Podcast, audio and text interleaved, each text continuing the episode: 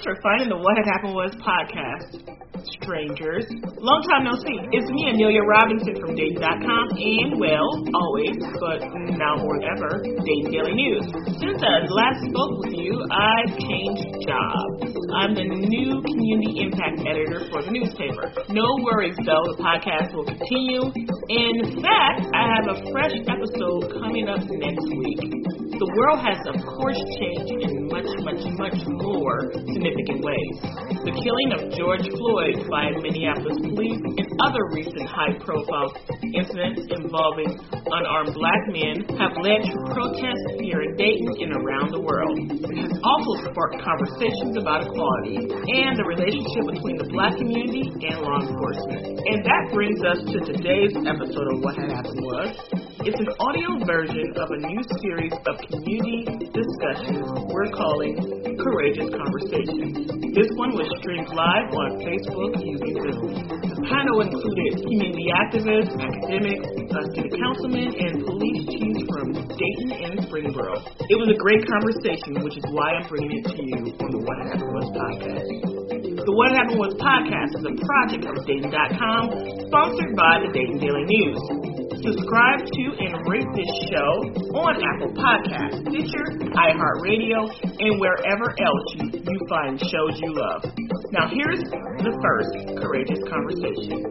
My name is Jim Bebbington. I'm the editor of the Dayton Daily News, and I just wanted to welcome our panelists tonight and everybody who is watching and listening to us to this conversation tonight on Facebook Live on the Dayton Daily News channel.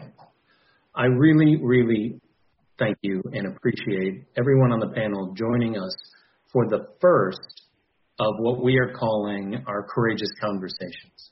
Community Impact Editor Amelia Robinson asked you all to join us tonight, and this is the first of what we hope to be a series on, that we envision having in person around tables where we can shake hands and see each other face to face um, tonight, obviously, we are doing it remotely, so uh, to keep continue to keep everybody safe. But it is also envisioned that these are going to be about uh, the Dayton Daily News trying to bring people together to talk about the most important issues of our time. And tonight, obviously, there is no more important issue in our time. Uh, to have a conversation about how our community is doing with racial equity and it is clear from the people we, our staff has spoken to uh, at protests all around the region that as a community we must do better.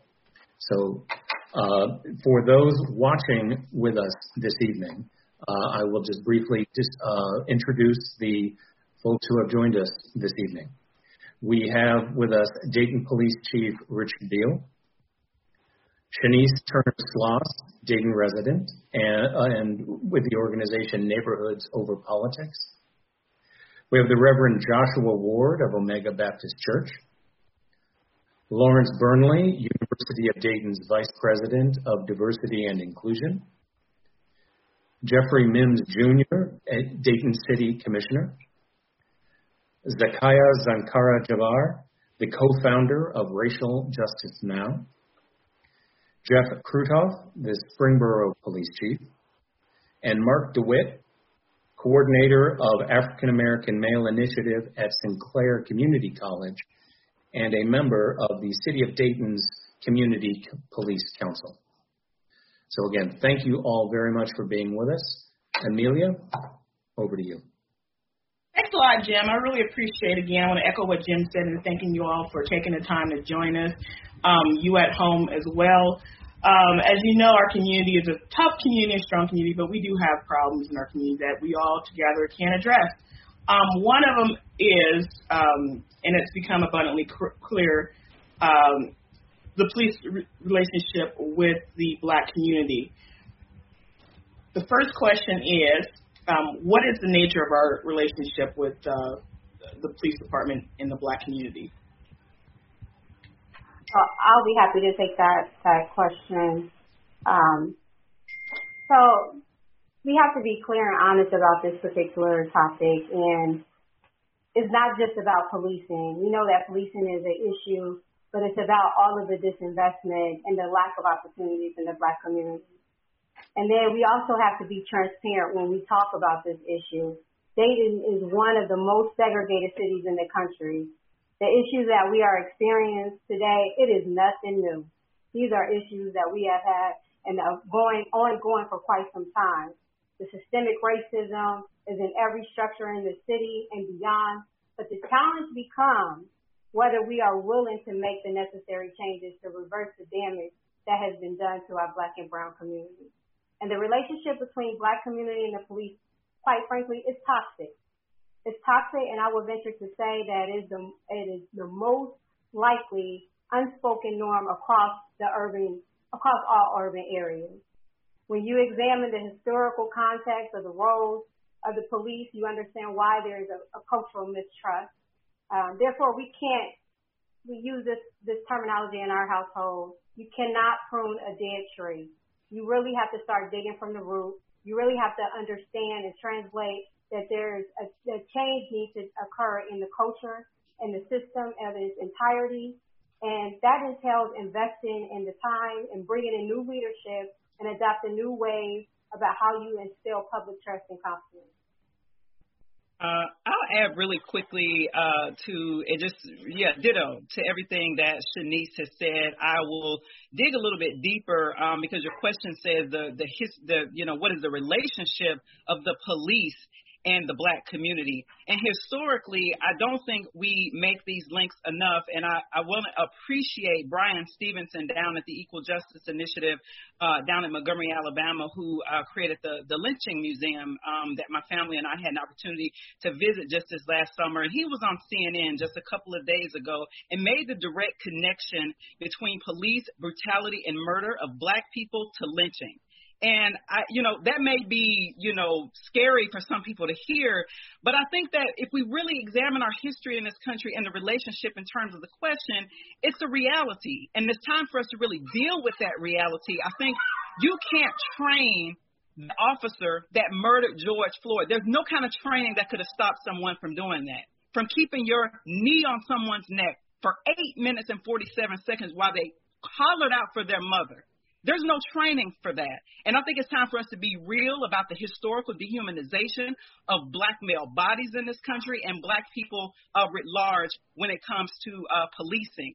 And so that's why you have organizations who are now calling for uh, steps toward abolition. And when we say defund the police, what we mean is shift the police budget uh, to invest in areas of positivity in our community. I know from being a 20 year resident in Dayton, and I lived in Northwest Dayton, that there isn't enough after school ab- activities for young people. There isn't enough uh, investment uh, in grocery stores and things that people need to live full and better lives workforce development. There's so many different things that the city of Dayton uh, could be doing and the county and Ohio writ large to support people so that they don't need uh, a turn to crime, uh, crimes of poverty. And so that's what I think uh, in terms of what we should be doing uh, to correct this relationship between the black community uh, and policing is to make sure that we're taking an examination of uh, the budget, and budgets are moral documents, and we should be investing in people and not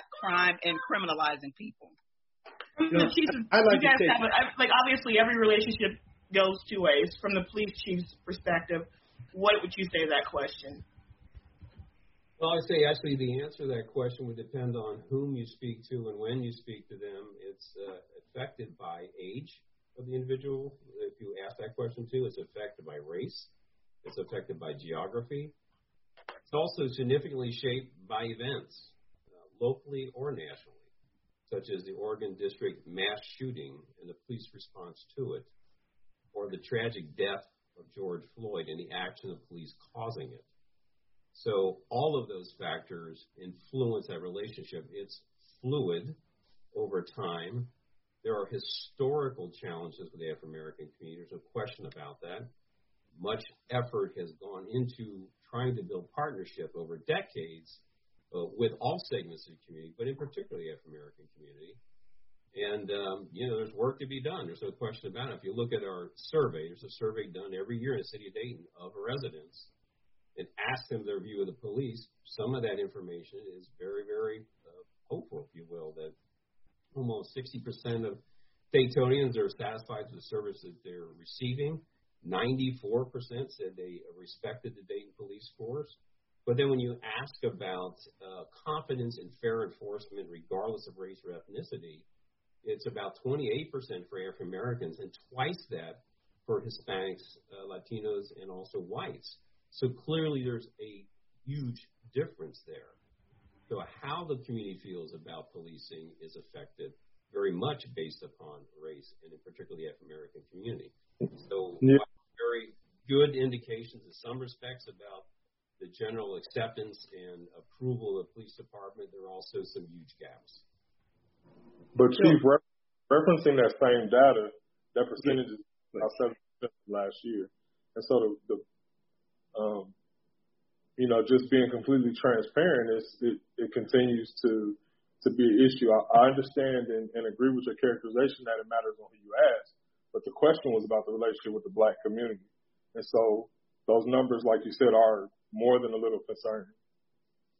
There's no question about it, but it's also if you ask even within the African American community, there's a significant difference between older population and younger population and how they view police. So it's not universal within the black community itself. But I, I would add and, and really kind of build on something Zakiya said. Um, historically, you know, I think the African American relationship to policing really transcends age because the one constant has been this dehumanization and uh, of, of black narratives, black lives, black bodies uh, that goes back to chattel enslavement. Uh, quite frankly, um, you know, if you were to take an assessment uh, among police. You know, let's, let me be clear. I don't want to put all police officers in one bag. We know yeah. that, but there are systemic realities, right? Uh, that should that that that that would uh, give reveal um, this kind of one over time a militarization of, of, of policing in urban areas, um, and you see this this blatant disregard for you know not only disregard for black life and brown life bodies, but a lack of, of, of resp- equitable response from law enforcement themselves toward their own. When we see, we have video evidence of behaviors, uh, of violent behaviors to unarmed black people that have uh, that has too often resulted in death. And so there's an extraordinary inequity or incongruency with how law and order is applied. So we send a message to law enforcement, not all law officers, we can't say that enough. But we send, we, we almost invite um, uh, this kind of disregard. Uh, and, uh, within, because of the lack of, of, of, of bold and consistent uh, application exactly. of the law itself. Exactly. That kind of leads to the next question I kind of had on the list. Uh, it always comes down to we have a couple bad apples that run the bunch what can departments do to sort of empower the good apples to stand up to the bad apples, and what is being done in our local departments? Yeah, Amelia, mm-hmm. before before we move off of that question, uh, I think we start talking about the relationship with the police and the community. Uh, that is a symptom of a greater set of problems that we seem to have skipped over. Um, I'm coming back I, to them. Don't worry about it. We'll, we'll come back to them some, some of the points that uh, Zeke Zakiya made are, are very relevant, and and I want to go back and expand upon those because far too often we forget about the fact that the African American community, in particular black males, are at the shortest end of all of the quality of life factors. When you start talking about jobs, start talking about their involvement in the political process, start talking about um, their property owned property that they own or don't own, um, education, banking, finance situation, healthcare, recreational opportunities. All of those things are like a, a, a powder keg in a respective community. And those things are primarily germane to urban centers across this nation. That's where you have the majority of the problems. So even though you may have a, let's call it a normal traffic stop that you would have any place else in the nation, a normal traffic stop is not a normal traffic stop in an urban city because those individuals are already traumatized. They're already pressurized because they're getting the short end of quality of life opportunities. And then you have situations where, because that person is traumatized that may be stopped, the officer who may be stopping them is traumatized. So now you have two situations, and its training is not as up to date as it should be with, with cultural sensitivity and things of that nature. You have a situation that is potentially volatile.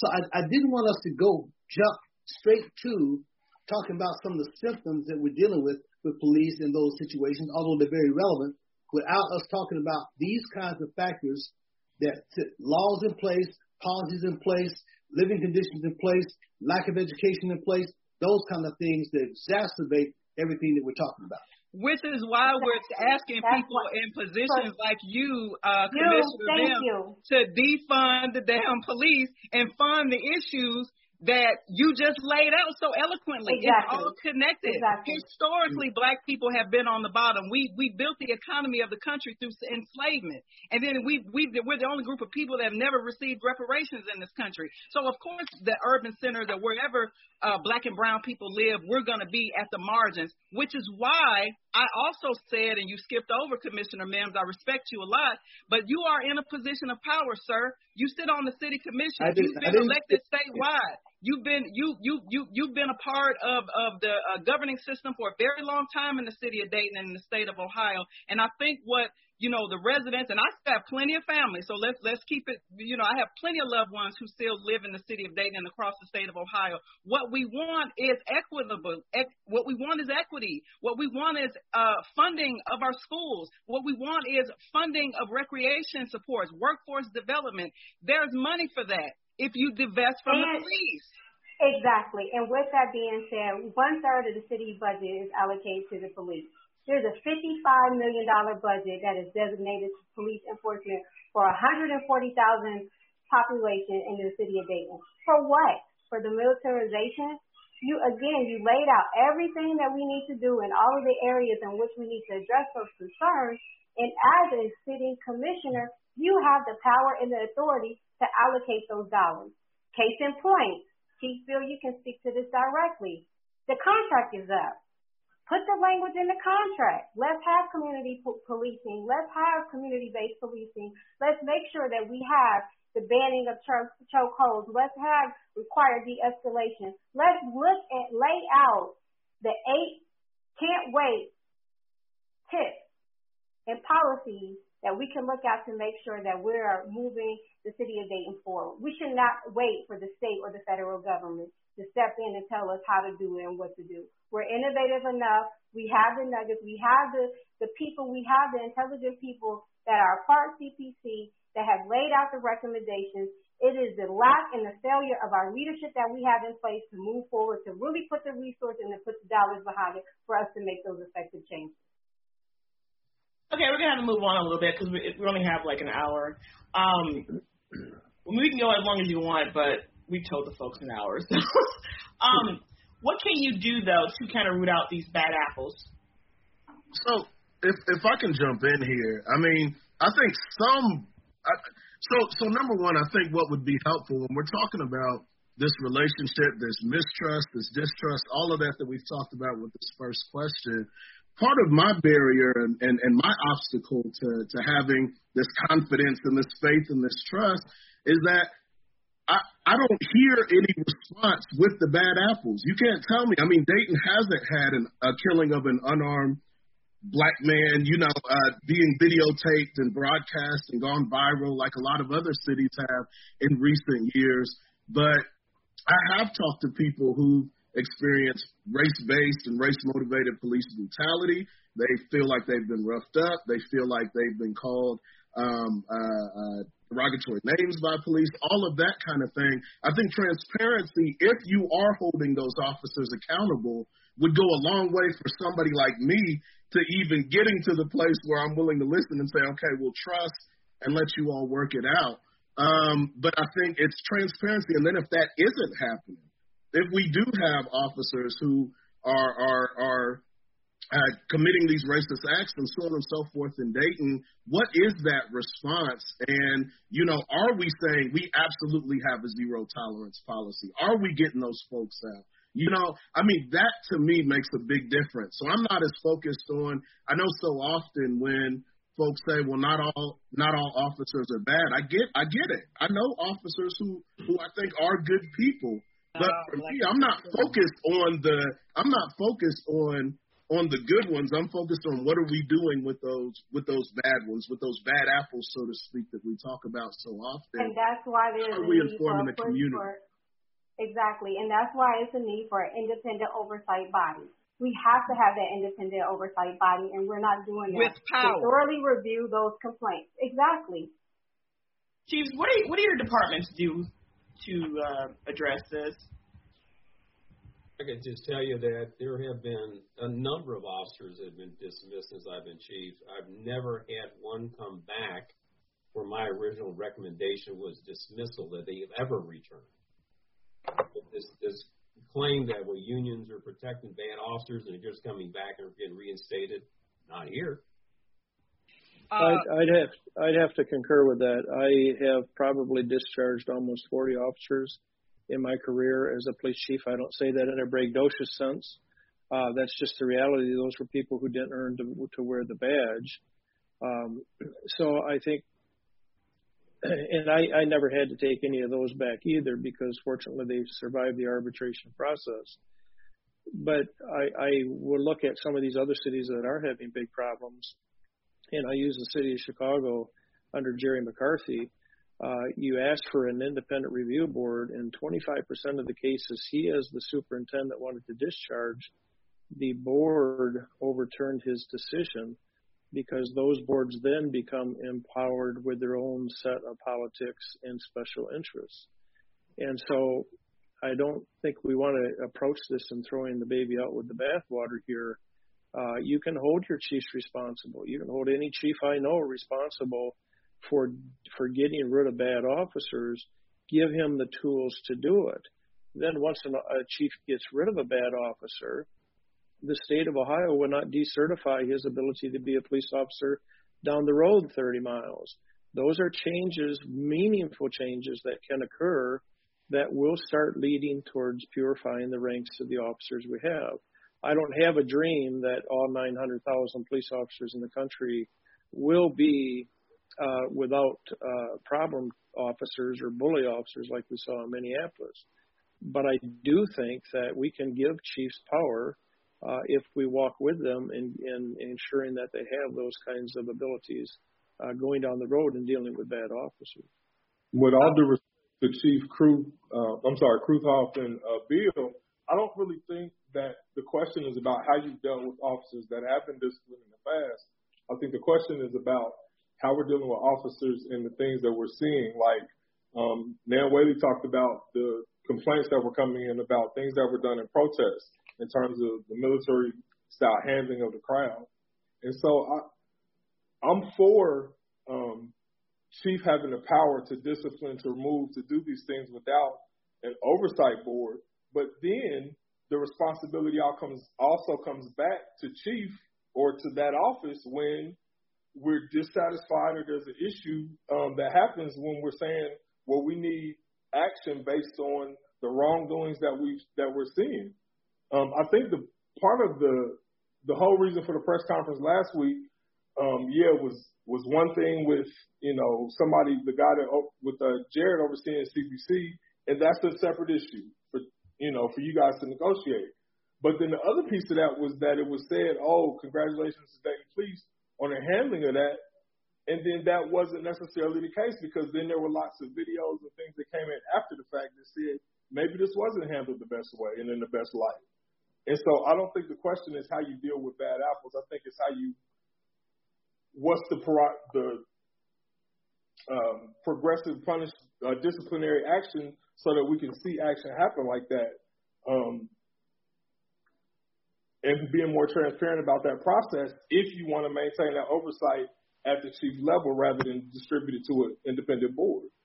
Absolutely. I think, if I yeah, I think I, I was yeah. going to just weigh in. I, I think you know if there there's a reason why uh, black parents are having these conversations with their black children, and it goes back generations.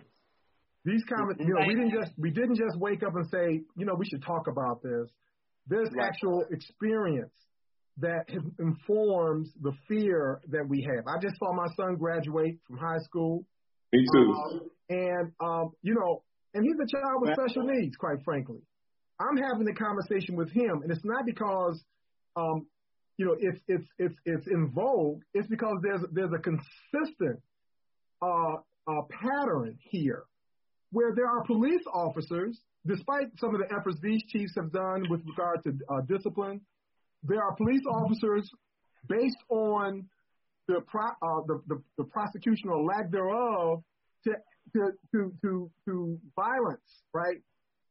Law enforcement officers who have uh, displayed on video in many cases uh, unlawful behavior that has resulted in death who who who have gone back on uh, they've been on administrative leave. Very few we can document that have actually gone to jail or or in prison have ever been prosecuted. So we send a message that uh, lacks deterrence. That you know what this is okay, and that message pretty much reinforces this notion that Black lives really don't matter because because you know the the, the deterrence isn't there. You know it, it's not there's not a, a seems to be a, a, culture even within policing uh, policing uh, the policing community where police who want to do the right thing uh, they're fearful. And I've talked to police officers um, they're fearful of retaliation uh, from from their peers who won't have their exactly. back in the street. So I look to leadership within the police departments where's the boldness? Where is the where's the policy at the policy level that's right. right. Um, at every level, and, and, if you look at a holistic um, uh, approach to uh, uh, responsive policing, at the hiring level, at mandatory training level, uh, at disciplinary level, um, you know, it, it, has to be bold leadership that says, no, this will not happen here. If you do this, here are the consequences. But we don't see enough of that. That's exactly but, right. And I think we would be remiss. I have to say this uh, in terms of Amelia's original question. We would be remiss not to talk about qualified immunity. And I don't even know if people on this call understand what that is, but I'm going to give you the definition. Qualified immunity is a legal doctrine in the United States under federal law which shields government officials, cops, from being held liable for discretionary actions that are performed within their official uh, capacity uh, when it comes to violating someone's constitutional rights that are clearly established by federal law. It is designed to protect all but the plainly incompetent or those who are knowingly violating the law.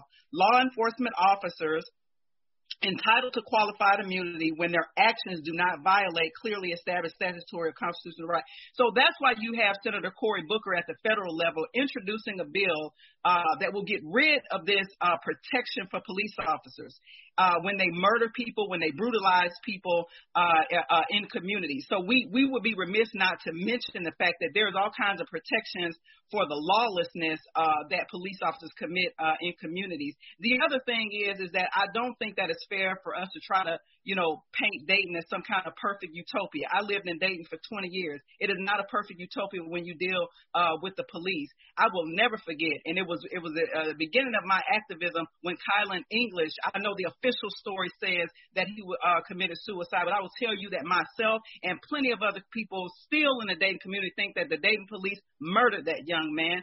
And I think that we still have not dealt with that. I believe that there were people who were asking questions still to this day. Uh, some of the protesters I saw in Dayton had signs with his name on it. We haven't forgotten about that. And Chief Biehl, you were on the force when that happened. And so my my the the problem is is that there's going to be continue to be uh, mistrust because it was not on video, and we know that officials protect each other. That this, this is this is historical, and the FOP absolutely is a problematic organization. You you have protesters in D.C. right now who are throwing uh, fire bombs at the AFL-CIO because they continue to have police unions as a part of it. We have uprisings all around this country. The other piece that I wanted to share uh, to Commissioner Mims' point earlier you know, was this idea around urban areas and poverty and black people who are in poverty. I will tell you right now, black people with money get killed by the police. As I stated at the beginning of this program, I live in Montgomery County, Maryland now, which is a suburb of DC. We're recession proof. This is one of wealthy county, one of the wealthiest communities in this country, and we've had three black men killed by the Montgomery County Police Department. Two of them were immigrants. So it's it's about blackness. We cannot make this about poverty. We cannot make this about anything else, but really uh, race and gender. Because when you look at the disproportionate killings of by police officers, they are black men. And we have to be clear about that. And we cannot act like Dayton is some kind of utopia uh, that have not had their own problems in the past around police misconduct and what I will say is police murder. Well, I don't think I don't think anybody's saying Dayton is perfect. Island English is absolutely not true. There's a federal investigation of that event. It was captured. A Portion of it was on video, and there was an eyewitness that was identified by the Dayton Daily News who had posted what happened immediately after it happened. Uh, I'd like to. I, just, I, I just want to pop in real quick, quick to remind people who are joining us on Facebook what they're looking at. This is the first of our series of courageous conversations. We're talking about the police relationship with the black community here in Dayton, and, and I, when we say Dayton, we don't just mean Dayton proper. We mean the suburban areas as well, um, and how those relationships can be improved.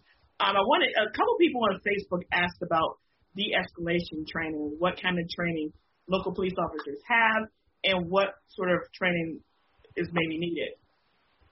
I'll, I'll just start with the police chiefs. Um, we have Chief Biehl from Dayton, and we have Chief Jeff. I can't pronounce your last name from Springboro. Um, what kind of training does uh, police officers generally have in this area, and that's your department? There is actually training that's required by the Ohio Peace Officers Training Commission on de-escalation. So it's a part of the basic curriculum for police officers who go through the, the fundamental academy, which is the certification process for them to actually become police officers. I might also mention that de-escalation is presented as if it's somehow a new concept, as if it's never been thought of before. Any police officer that was quality understood that de-escalation was always an important option in responding to potential conflict in any situation. So this is not a new concept. It's been lifted up because of the, like some cases, very high profile, that apparently de-escalation was never considered. So this has always been part of the repertoire of policing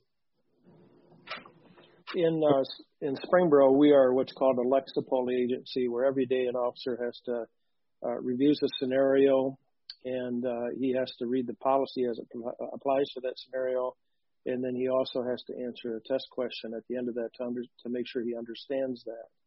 Uh, our Lexipol policies, and you mentioned eight can't wait. Uh, our policies comply with all eight of those uh, requirements, and then we also uh, belong to the Virtual Academy, which requires an officer to do a lot of video training. That's just the more uh, efficient way to do that. Um, the ones that were issued today, so this every officer will have to go through these trainings. Most of them are anywhere from 10 to 20 minute videos. Some of them run into an hour long. Cultural competency, racial profiling, appreciating diversity, cultural competency, racial profiling, use of force and liability issues.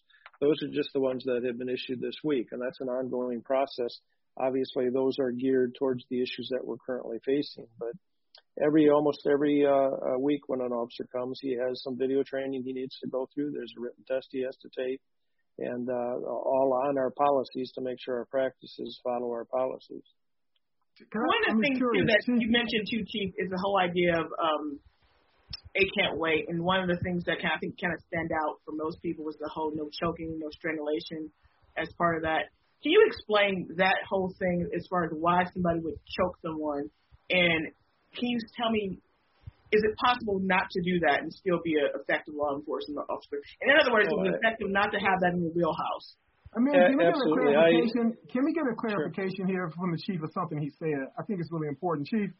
In, in terms of in your uh, your department, all the training that you um, just listed, one, is that mandatory for all officers? Uh, and is that a sustained process where that's evaluated? And then also, uh, how how are recruits even screened around racial identity and these issues around implicit bias? how are you even screening people before they even get a badge on? I'm just curious about that. Okay, let, let me let me take the training issue first here, and if I forget the second part of that question, please remind me. Yes, it is a sustained effort. We've been elected. We were one of the original first uh, 50 agencies in Ohio uh, to bring Lexipol into the state to help us make sure that our policies reflect uh, the, the best of practices. And it is a sustained effort. And then now, um, in terms of how do we screen officers for that, uh, our officers are, I have to give polygraph tests. We do an extensive background, as I'm sure Dayton does. There's a psychological test that they have to take. Uh, we can always improve our rehiring practices. I was, Chief shared a story with me this week. We do put a lot of emphasis, and this chief actually heard it from a fire chief, uh, but we do put a lot of emphasis on hiring people uh, for what their head has, uh, not what their heart has. And uh, when people come in and they're they've got college degrees and they're very quick-witted and uh, appear to handle themselves well on their feet, we hire them because of what their head has, and we don't worry about what their heart has. We do need to spend just as much time making sure that we know what their heart contains as what their head contains, and we can always do a better job on that. I don't think any chief would disagree with that. Um, Amelia, getting back to to your your questions before this was, uh, could you repeat that? Yeah, I was just wondering about the first, one of the first things in Eight Can't Wait is the whole idea of strangulation. Oh, yes, thank you, thank you. Now, I I am shocked, and I think Chief Biehl is as well, uh, that the Minneapolis Police Department, which historically by PERF and some other organizations was held to be a pretty progressive police department, I'm shocked that they had uh, a choke policy that was allowable under policy. I have not been in an agency. We got rid of uh, anything to do with a neck restraint or a choke policy back in the 90s uh, unless an officer's in the fight for his life, and that's not certainly applicable here. Um, and I'm also uh, kind of shocked that they were not more sensitive to the whole issue of positional asphyxiation. Um, there are many times where a arrest process ends up with a person on their stomach and weight on their back. The training is the minute the handcuffs go on, you get that person off their stomach and onto their side. Officers are trained in that in our ground force training, our defensive tactics training we reemphasize that time and time and time again because many of these deaths are positional asphyxiation deaths. And I'm kind of just shocked and appalled, quite frankly, that Minneapolis policies seem to be a little bit blind towards that or uh, didn't speak to it because uh, it's it's been around for way too many years to not have policies that address it. Chief Biehl, um, is that the same in Dayton? Absolutely. Absolutely. How about yeah. the rest? Go ahead, Jeff. Yeah you know, I have a um, a broader vision as far as uh, police uh, recruitment and training is concerned. Um, I mean, we have uh, mountains of data that talk about the fact that the higher the level of education that the officer has, uh, the longer it takes him or her to use any type of force to restrain or to um, get control, if you will, of uh, whoever the assailant may be or whoever the person may be that they're that they're addressing.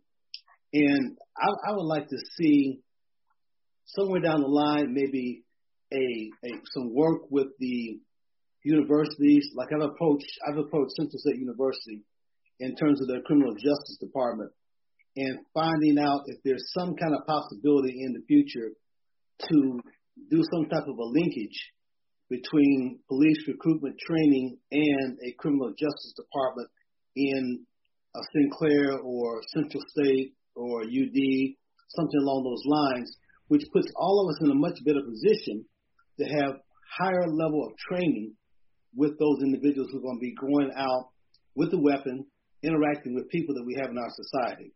I think the current training of approximately six months and giving uh, individuals uh, weapons of death is is challenging.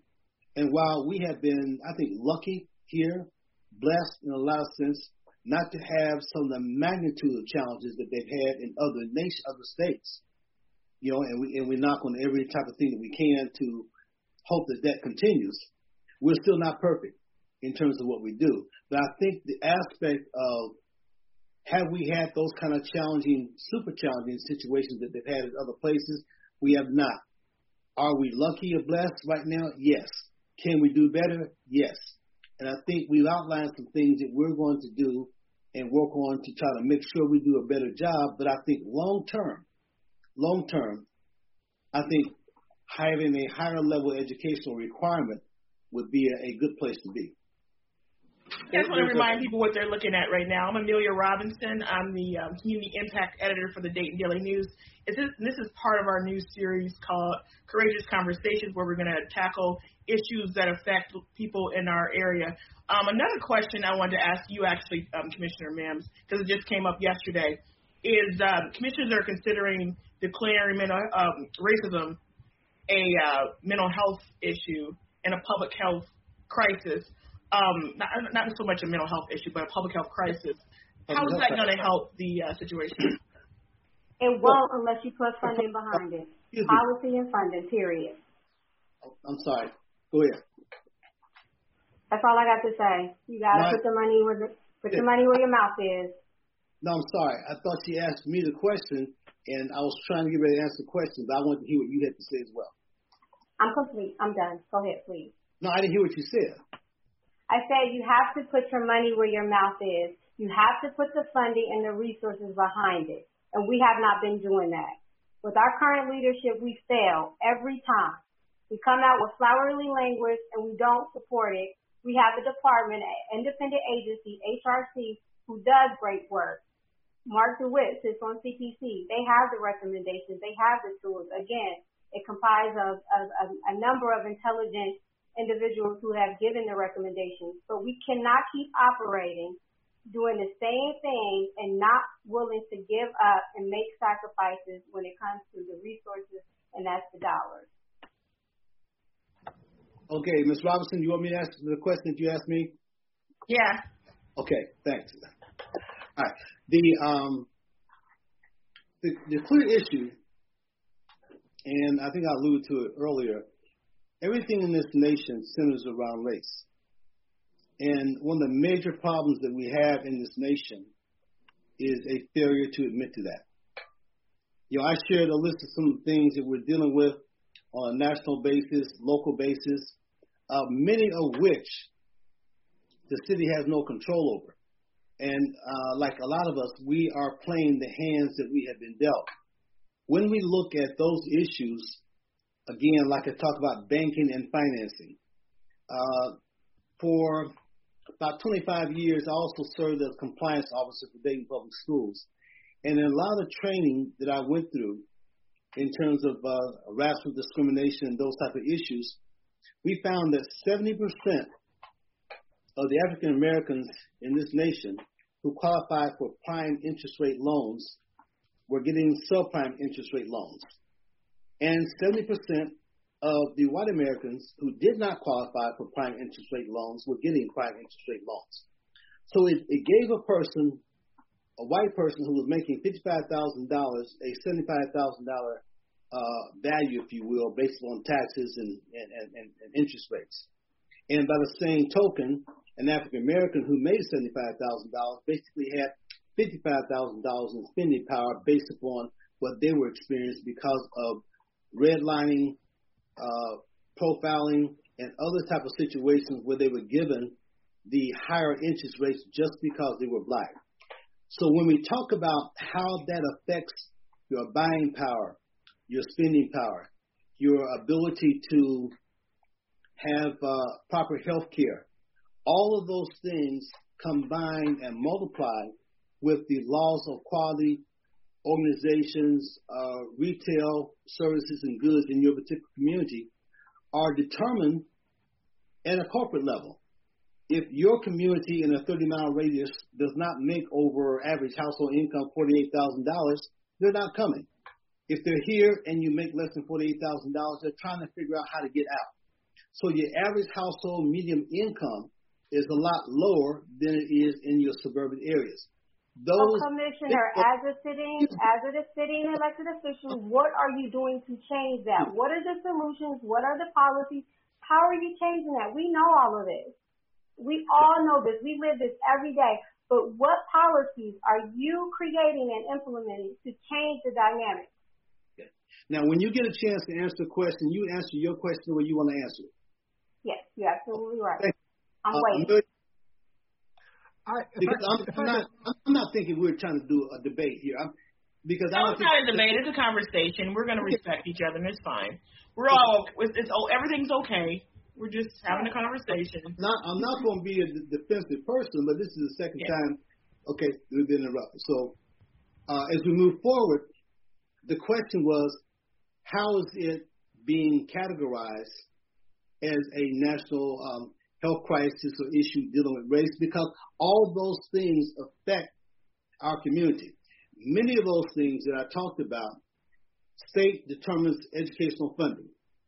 We have been told that, for example, if we're looking at education in um, any school district, the court has already said that the way we fund schools primarily using property tax is unconstitutional because rich communities generate more money than poor communities.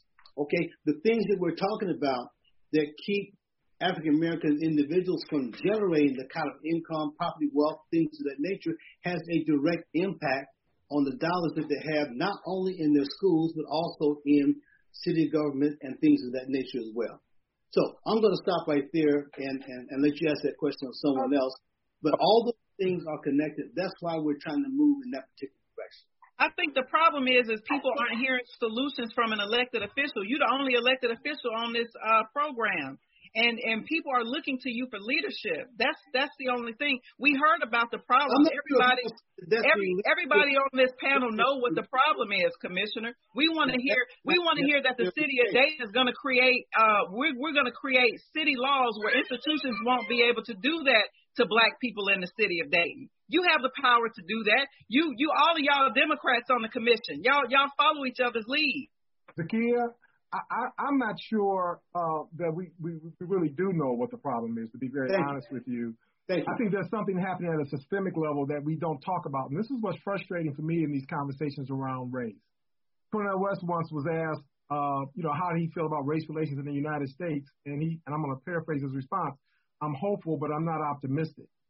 And, and what erodes my optimism, quite frankly, is that we continue to maintain a system of education that really perpetuates the myth of white supremacy. We we have an educational system. I mean, K through terminal degrees, right? We have this dominant narrative about reality. We don't even know our history. We, don't even know how we arrived at this point. We're using the term race, and I'm, I'd be I'd be interested to see how many graduates from universities like my own or other institutions of higher education can give an informed, nuanced, complex uh, uh, answer to how and why race was invented, the impact this had uh, on uh, certain populations based on identity, how wealth was distributed. My wife and I recently watched a, um, a, a two-part documentary on um, Reconstruction. You know, it, it was well done, right? Uh, but you know, how many of us knows how we got to, you know, what the problem, the origin? We can't move forward uh, and fix this thing unless we first go back and understand how we got here. And our system of education marginalizes voices and narratives and perspectives that really gets into the weeds of, of this, right? We sell a dominant narrative, right?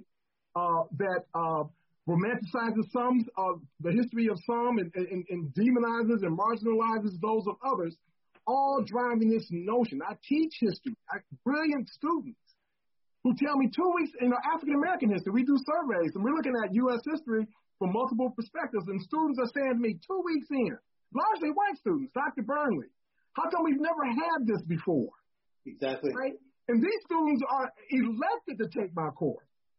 Institutions were prepared to give them degree, a degree saying that they're well educated. We have leaders with all kind of letters behind their names, right? And titles in front of it. Quite, but who are in positions of privilege and power to even dismiss even being involved in the conversation to explore the history that has informed their privilege and power. So, so there's these, there's this structure in this country that allows for the the the the, the uh, protection and and reproduction of power and privilege of certain communities, largely white, but then, but not only because there are all kinds of identities that enjoy various types of power and privilege, including me, right? So, you know, at a, at a systemic level, right? We have to, you know, we have to get into the weeds and look at these systems that we participate in perpetuating that result in these disparities that are that persist in, in, in, uh, uh, in our community. Dr. Burnley, I think that um, I, I definitely value that. My bachelor's degree is in history. I believe wholeheartedly in what you just said. Um, but, and I don't know. I'm not here to point blame or fingers or any of that. But what, like you just said, what we all have to understand is that racism is a systemic problem that permeates every aspect of society. We are where we are because of um, the racial chasm and those disparities that exist in everything from retirement. We've heard talk about interest rates, from redlining, from um, teaching standards. Who sets those standards? People that don't graduate from public schools set standards for public schools, and the, America is a public school dominant system. Um, we're looking at disproportionate representation of blacks in all aspects of, of startling statistics. But then being a public school driven society and system, this is the group that we have to protect. Unfortunately, for both chiefs here as well as our elected official, the police are the most visible and therefore the most reacted to by the community that we're supposed to represent. You know, workforce that has this systemic, in a lot of ways, racism that falls so soundly on on the black body. Ta-Nehisi Coates said it like this, you know, despite the framing that racial chasms, the racial justice, the racial profiling, white privilege, even white supremacy serves to obscure that racism falls squarely on black people. And so nobody's in denial of any of that. Right. And right. sorry, Jeff, but I don't really, I don't say that to give you relief from what she's asking. I feel like we have to make the changes necessary. I sit in CPC meetings. Um, Chief, I, I will admit to have uh, made fun in the past and characterized when you talk about your 35 years because sometimes I feel like you use that as a barrier to tell us why something won't work. And I think that we have to move forward in a different way and say, well, then we need to try these things so that the rest of us who lack that experience can understand whether it will work what to do or change about it rather than just being told no. And I, I mean, I, like I said, I didn't want to get into the conversation about, you know, last week or anything else, but I don't think that the characterization that we haven't accomplished anything in 18 months is, is valid. I think that you sat at the same table and are just as accountable for those 18 months as I am as a community member. And so we have to have a different approach. We have to try more. Um, now, I guess there's accountability beyond the table from what the mayor said last week, and that's great. I want to talk about forward conversations. I didn't come here to point a finger at you, to point a finger at us. I want to talk about moving that agenda forward. I don't know what the mayor has planned. She's brought those five points. They're definitely points that I know you can identify just like I can from sitting in that room for the last 18 months that these are things that we've talked about before. But I can also admit these are things that we've made recommendations about before that haven't been taken. So I don't want to hear haven't done or accomplished anything in that time frame. There's more work to be done. Glad to still stand here and move forward and work with you if that's what's to be. Yeah. Let me ask you that in that, in that sort of line right there. What is the one thing that you wish that we were doing in this community? And when I say this community, obviously I mean beyond just Dayton, but Dayton too. What do you want to see happen? I think confront, we, confront yeah. race. Con- confront race. I, you know. I'm, I, I, I sit on a uh, on an equity team here in the, in the region uh, of leaders from across multiple sectors. I rarely, um, and what we tend to do, we say, well, let's look at the disparities, let's do the studies, let's look at the data, and figure out a way forward without examining systemic racism. We have to examine that and we have to be willing to uh, deal with the discomfort and the disruption that that that conversation entails. Um, you know, we have to deal with whiteness. We have to, the black community needs to deal with ways in which we participate in our own oppression. And we do that. Amen. You know, so so so we, we have to have a complex. black elected officials not yeah, being we, responsible. we have to have complex. We have to, you know, you know. Mark talked about um uh, the, uh seeing, you know, the most visible in our community are police officers. Well, the visible, most visible should be school teachers and school Sure. administrators. You know, they should be the most visible. The people we're sending our kids to. How are we holding them accountable? Um, you know, are, are we at, are we showing up at the PTA meetings? Are we are we making demands about curriculum what our kids are being taught or not? Well, taught? racial justice now did. So yeah, so it's all of that. I think we all have to have ownership in this, but it needs to be, uh, you know, I think starting with leadership to say we're willing to roll up our sleeves and go way down into the weeds and, and, and look. And that's all we're saying. That's Yeah, all. and, and Larry, you cannot point the finger at the police department and say that all of these issues are lies under the police department. We're not getting to the root cause and what you touched on systemic racism. You cannot sit up there and say the mayor, the commissioner, you can't say Black Lives Matter and then you go on West Dayton and there's no hospital. You go on West Dayton and you uh, don't have a mental health facility. You go on West Dayton and there's all this lack of opportunity and resources. You cannot say that Black Lives Matter. You cannot say that you're going to address these five points of these issues when your policy doesn't reflect. You have done nothing. And again, I'm not pointing a finger at anyone. We're just laying out the facts and we're, we're being true and honest of what we're dealing with. Well, I think it's high time, really Shenise, quickly. What's the one thing you want to see happen? think- What's the one thing you want to see happen, Shenise? I think to Dr. Burnley's point, we definitely have to be um, willing and open to have those uncomfortable conversations. And to be honest, we need change in leadership. There, that, I am a former City of Dayton employee. And I tell you, as a former City of Dayton employee, as a black woman, the, the feelings of, of being undervalued, not to mention underpaid, but again, it's across the board in the entirety of our city administration, and it needs to change. We need new leadership in mind that's willing to take, again, those bold steps, that's willing to actually communicate and collaborate with the community and looking for uh, new means of how we're doing business and how we're governing, and we're just not getting that right now. Reverend what do you want to see happen? Who'd you say? Reverend Ward. Josh Ward. You muted. Yeah, I'm listen. I, I, I'm not the one to jump out. I'm listening. I'm learning. Um, you know, for me, the one thing I want to see happen is really just an uncompromising commitment to equity. Um, I think that encompasses so much of what we're talking about. We have to have um, uncomfortable and real conversations about race.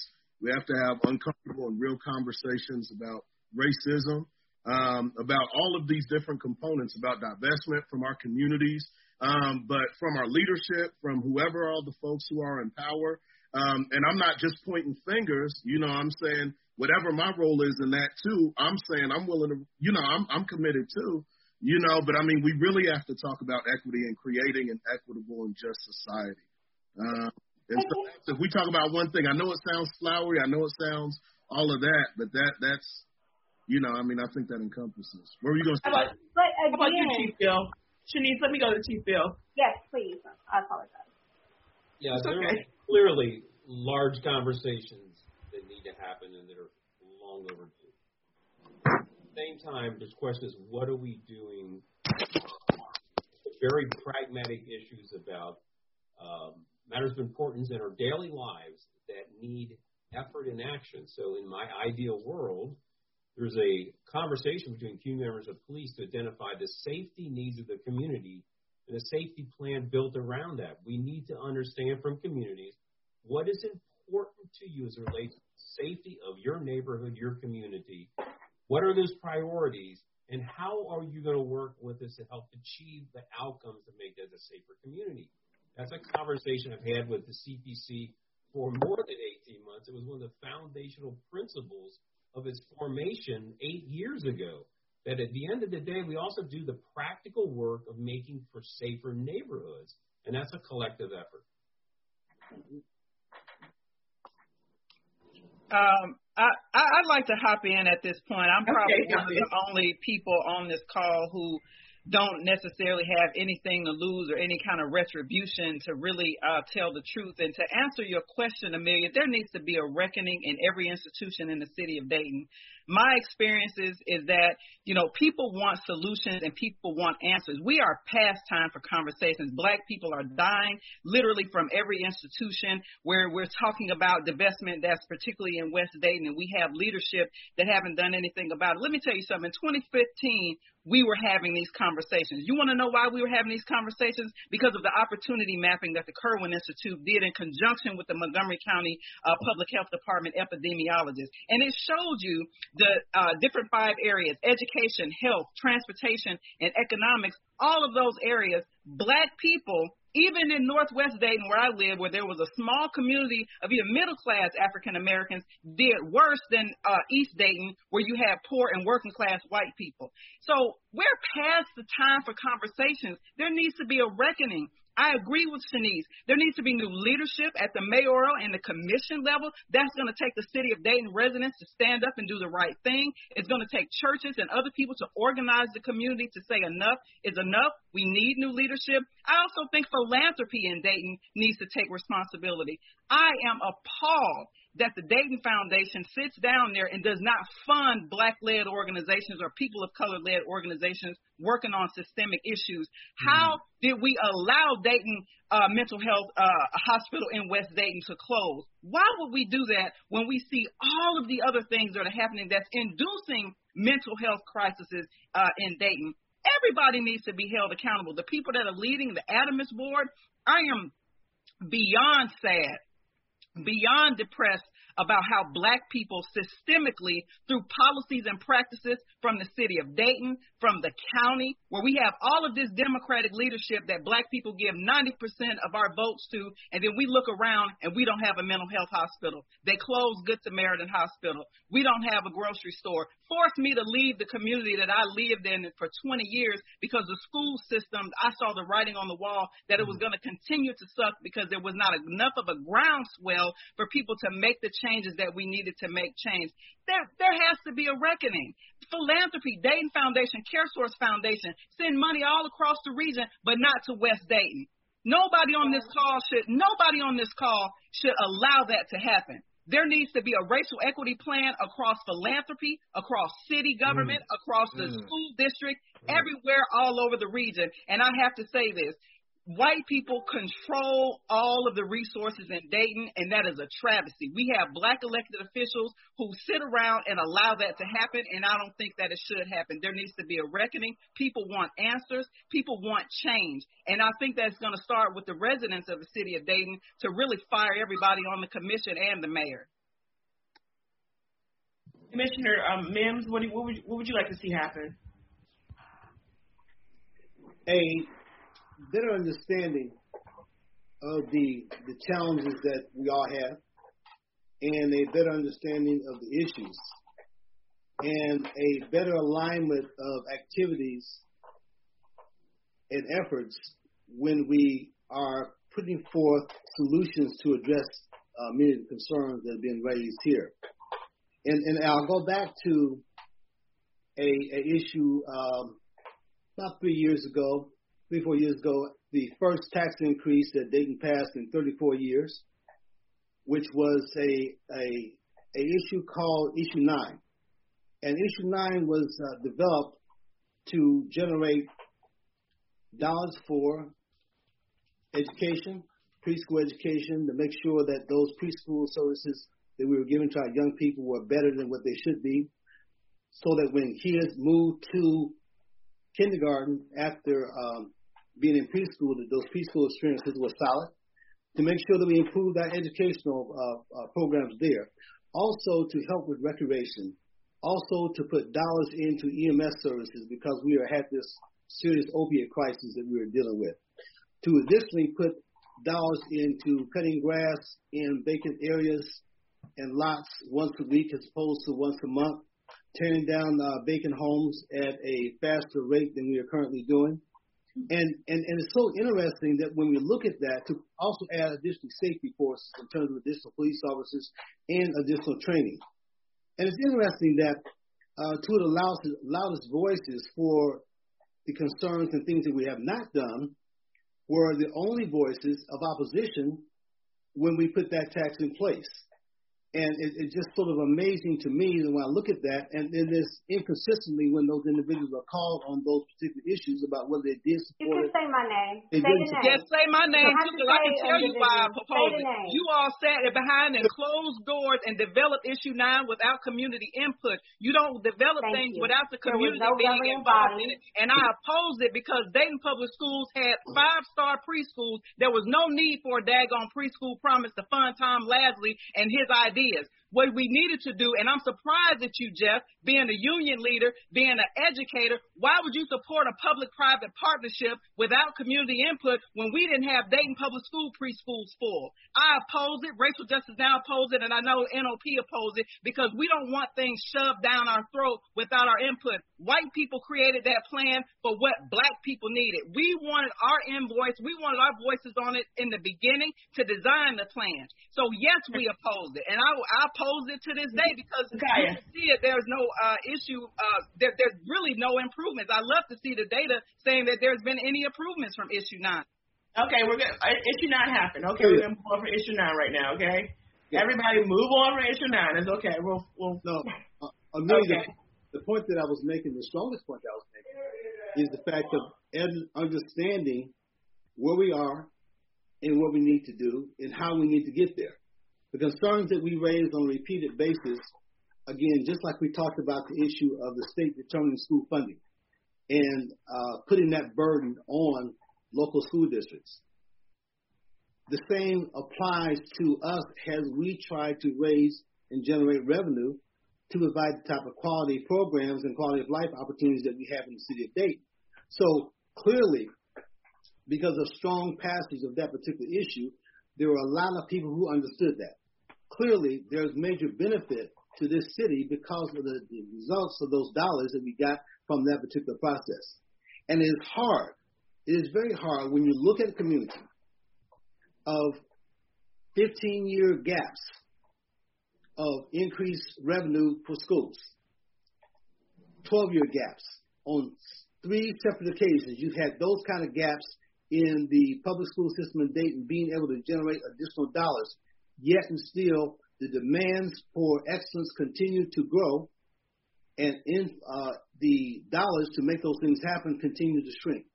The same thing from a city that did not have an increase in 34 years, and excellence is still being requested, and it's still the desire of all of the employees in the city of Dayton, as well as all of the um, commissioners and the mayor, to generate the highest quality of life that we can for the citizens that we have in Dayton. Mm-hmm. It cannot be done without collaborative understanding of what those challenges are and how we have to do those challenges, nor can it be done on a continuous basis when we try to develop partnerships that are going to assist us in making those kinds of things happen.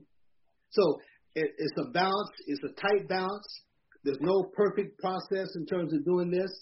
And all we can say is that we move forward to the best of our ability, and surveys were done, surveys were taken, which is why it passed on a very large basis. And, and let's be honest and let's be clear as to why it passed. Because the legislative language was very vague. It did not take detail what in fact those dollars will be used for. The second part to that, when you talk about preschool promise, the question that we had and the question that we raised is that it wasn't Let's not a get in the weeds and talk about this issue right here. Let's keep moving. Sorry, Um, Thank you. Um, Jeff, what would you say be the one thing you wanted to see happen in terms of um, improving the black community's relationship with uh, police? Well, as as one of the two white people in the conversation, I I would disagree that the conversation is not needed. Um, unless you can provide a safe environment for white people to talk and and express maybe their ignorant opinion and be told that their opinion is ignorant in a safe environment, they're just going to withdraw and things are not going to change. I look at Pastor Ward and my own pastor. That's to me is the most logical place for those conversations to occur because the church is a safe place for most people. This shouting at each other is just going to get people who are not really affected by the issue to walk away. And if you're not going to want to talk to people about it and you want to advocacy it or you want to tear it down, because you've been in the fight for 25 years. Good luck to you, but you're not going to do it. The only way we can do is understand this is not a police issue. This is a community issue. I've heard a lot of conversations tonight about education, employment, about access to medical care, all those other things don't have anything to do with the police department. We're here tonight because a lot of people want to make this a police community issue. It's not a police community issue, it's a community community issue. And all of us got to be in part of the solution, and we got to do it by starting to talk. And and I, I look to uh, Pastor Ward, and I hope a lot of the churches start to take that banner up because it's in those safe places that that conversation can occur. Because people have to be able to explain their life through their eyes, and and you can't do that throughout dialogue. If you yell at them, they're just going to walk away, and that's a two-way street. We've got to meet in the middle of the street. We can't sit here and continue to yell at each other from both sides of the street. Chief, I, Chief, I, I agree with we, at the, the have, heart of, of, of what you're saying about creating that space where dialogue can occur. I, I, I agree with that, but I, I just want to qualify that from my perspective that we have to define what, what safety is. Safety is not uh, uh, making sure people with power and privilege are comfortable. Right. Or try to, or try, and I'm not saying you're saying that. I, I'm not saying you're saying that at all. But for the audience, if, if for no one else. Uh, too, too often we talk about safe spaces. Uh, we're talking about spaces that are intentionally disruptive, that are uncomfortable, driven by love, driven by a common goal. These are very, very difficult spaces. And it's going to be extraordinarily difficult for those with various types of power and privilege. Here we're talking about race. So, uh, you know, white people have to make the choice to enter into spaces where they're going to feel very, very uncomfortable. And because sure. these are spaces, if it's going to be meaningful dialogue, it's going to be spaces that's going to really require you to go to a place where the educational system and every other system in this country has allowed you to avoid, right? And so, and, and I think it has to start with leadership, right? And, you know, you know, exactly. I, you know, and, and I think it, it doesn't end there, but you know, it's it's making the right. choices. I'm I'm I'm convinced you know, um, you know, I, Frederick, you know, uh, James Baldwin said, uh, and I'm quoting him. I hope I'm, I'm accurate. You can't uh-huh. fix what you're not willing to face. That's right. And and, and, and, and, and, and largely, not all. Like I, I have I have white friends and colleagues that are in, in, in that are front lines, you know, you know, in fighting this fight. But there are too many with power and privilege that uses that privilege to avoid facing Right. And dealing with but, discomfort. You, so, you, so safety and, you, and discomfort are not synonymous. I just wanted to make but that. you but you have to be and, cautious that they're not entering into the conversation because they're scared of the backlash. And you do have to make that safe. And I'll use my example 25, 30 years ago when I started on my understanding of racial issues. My the personnel director at the time in the city of Battle Creek, who was African American, and he could sit down and he could explain to me, Jeff, that's if if you look at that statement you just made through the eyes of an African American or a person of color, this is why that's offensive. But it was a safe place for him to do that. And that's if that doesn't occur, then people aren't going to come to the table and then we're going to just be talking about this 10 years from now. You have to provide that. And it's not, they don't avoid it because of white privilege. They avoid it because they don't want to be offensive when they go into that conversation. And if they're told two seconds into the conversation they're offensive, get out of here, they're going to get out of there. And that's where that's going to go. So if you ask for uh, what I would like to see, um, that's that's a big part of it, Amelia. I'd also like to see that we don't try to reinvent the wheel. There are a lot of good quality programs that are out there working. You have ALPACT, which is in the uh, through the Civil Rights Commission in Michigan. Kellogg Foundation has put a tremendous program together about truth, racial healing, and transformation. I would just ask that we don't try to reinvent the wheel so that, that our, our particular interest group can lead the front because there's just a lot of programs out there. And I think many times in government, we just reinvent the, try to reinvent the wheel and we don't look around as to other programs that are working. Maybe not to the extent we want them to, but they're at least initial steps. Can I clarify something, Amelia? I just want to clarify, uh, and this is not just you, Chief, but I talk about dialogue and discomfort it's not just discomfort for white people. There's discomfort for everybody right. in that conversation. Right. There's various mm-hmm. levels of discomfort. What we're going to have to do, though, is make a commitment to each other is to stay at the table, stay at the place, and to really be, you know, dialogues about really positioning ourselves, not so much to to to, to convince you of my view of reality, but it's also about uh, making a commitment to listen to your perspective as well. No Um, question.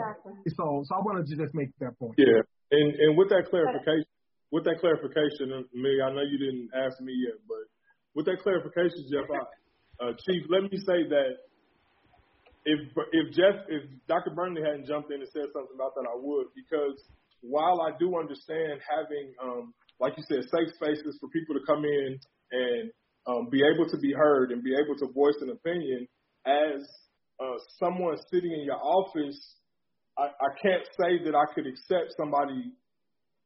You have a responsibility to be there, and so I was kind of triggered by that too. I'm not here to make somebody else comfortable. I'm six five. That's I'm, right. Um, um, uh, but I'm also a scholar. I'm also a writer. I'm, you know, I'm all these things. But when you see me initially, I'm six five, three hundred pounds, and wide as all outdoors. So then, my job is to come in this capacity. My job is to come and speak for the community. I need um, the vitriol that you get from certain parties, and I'll say either one of y'all names. I love both of y'all. But you need that vitriol. You need the people. I've been at the table about two years. I need the, the voices that have been at the table longer, that have been in those fights longer, to speak up. And I don't care who's uncomfortable. And that's that's that's not a um, a shot or a, a disregarding of what you're saying. I completely understand about allies, and I am. I think you could ask anybody in this circle. I'm a consensus builder, but I'm not going to be pissed on and told it's raining. And so I, I just I don't think that we can quiet the voices that we don't want to hear because it's inconvenient now to be called to the carpet to answer for what a job that you've taken on. It's the I, job. I, let me make something perfectly clear. Yes, I'm not sir. here because of my job. I'm here because I have walked for the last 30 years in trying to, as a white person in America, to be part of the solution to this problem. I'm not here because of my Absolutely. job. Absolutely. Thanks. Yep. I want to ask one question, one last question, because it's come up a couple times, and this is for Chief Biehl and uh, mainly. It's the idea of the residency rule. A lot of people want the residency rule back, and I know it was un, you know unconstitutional Yeah. and so forth. Is there like any incentives uh, that the city can do to make officers want to live in the communities where they work? And also this idea of community policing. What do we do um, for community policing in Dayton? Well, I'm going to start with the last, just going to repeat what I previously said. It's really policing uh, in a manner which the community supports and which the community says, this is important to us. Those are the dialogues. Those are the safety plans I've been trying to encourage the CPC to move forward with. You know, you, you, police officer left to their, to their own means will take enforcement action that they think is going to make a difference. It may not be what the community wants. In fact, even the, the organizations that represent communities don't necessarily represent the voice of the broader community. So it's really who helps set that agenda, but it really needs to be, that needs to be done. It should be policing that's responsive to the needs and the prioritizations of the very communities we serve. In terms of residency rule, I mean, there can be ways to incentivize it, but there's some very practical reasons. I mean, like for instance, there's some people whose spouse works in Cincinnati and they work in Dayton, so they live halfway. So there's more than one reason why someone chooses to, to not live in the city. Know, some folks may not like that, but that's the reality of the kind of world and relationships that exist nowadays. All right. Well, hey, I just want to thank you all. This was um, this was a courageous conversation. I know that at points we got a little heated, but I think we we started to try. You know, we we communicated, and this is the start of a conversation that I hope continues Yep. in Dayton and our surrounding communities because it's an important one. And I am glad that uh, the Dayton Daily News was able to be a part of. And I really do thank you all for sharing your thoughts, and hopefully we can uh, move forward a little bit from this conversation.